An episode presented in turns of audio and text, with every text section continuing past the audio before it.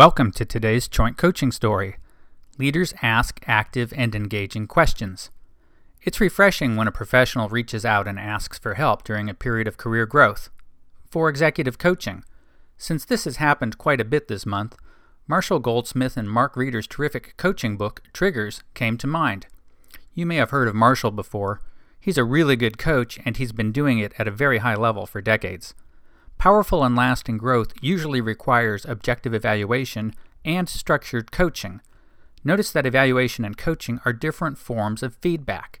A common example of objective evaluation is a three sixty review with inputs from different groups such as peers, direct reports, supervisors, in addition to ourselves.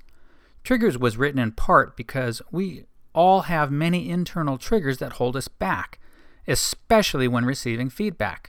So how can we think, in a general sense, about how to overcome all these internal switches we usually aren't aware of? Chapters nine and ten, The Power of Active Questions and The Engaging Questions, form the heart of Triggers, with numerous engaging coaching stories. Goldsmith reflects, when people are asked passive questions, they almost invariably provide environmental answers, often allowing a diversion from needed accountability. As a remedy, four magic moves are mentioned which trigger decent behavior in others: apologizing, asking for help, optimism, and using active questions. Active questions can't be answered with a simple yes or no, and the better we know someone, the better questions we may ask. Here's an example. Tell me something important to you that would allow me to help you become more successful and happier. Now, let's introduce Goldsmith's six engaging questions. Did I do my best to set clear goals today? Did I do my best to make progress toward my goals today?